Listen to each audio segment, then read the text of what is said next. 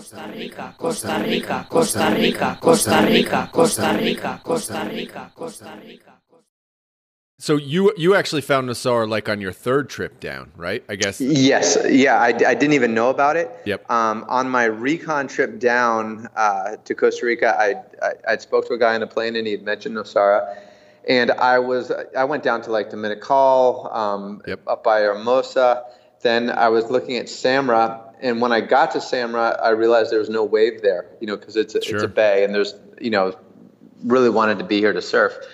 And I saw a, a kid with a surfboard, and I asked him, you know, where he surfed, and he said Guiones, and he said it was really good.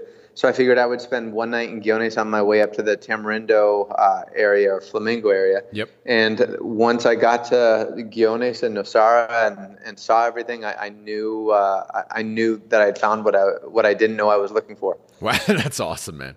It's it's so funny how just those little like one little conversation uh, changes your entire direction in your life, isn't it? For sure, for sure. I I, mean- mean, you, you you just can't plan on those kind of things. You really can't. I mean, we came on kind of similar to you. We did it all in one trip, though. We did like the exploratory uh, one month here in Costa Rica and traveled around Tamarindo, kind of the spots, you know, Tamarindo, Yeah.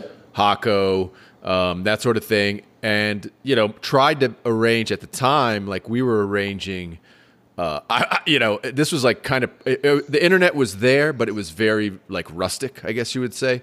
Um, oh, sure, dial up. yeah, dial up, and and so we were from the states before I even arrived. I'm trying to like arrange meetings with like hotels to talk to them about like if they thought I could make a living here. You know, like what were the options? You know what I mean?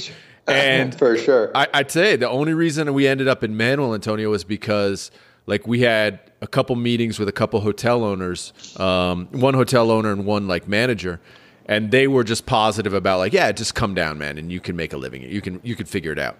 And that's why that's really the reason we ended up in Manuel Antonio, just because of that, not because of like it was better than the other places or whatever. It's just like we got a little bit of positive feedback that we could make a living there, and that was kind of like okay. You know, I had there. such a similar experience to you guys when um, when I was looking around a lot of places. I, a lot of the expats that I met were were they were older. You know, they, I was I, I was you know people that were that were either retired or, or close to retirement, and they were grumpy. You know, Oh, we used to you know joke about the grumpy gringos, and they would tell you why you know why you could never make it here. And I was kind of down, and I was I was second guessing myself. And when I got to Nosara, the people I met were so positive and said, "Yeah, come, you'll do great here." Yep. And just that little teeny nudge of confidence from someone that I had never met before, sitting at a bar in Central America, like you know, gave me the gave me the confidence to, to, to go for it. Yep. So very similar.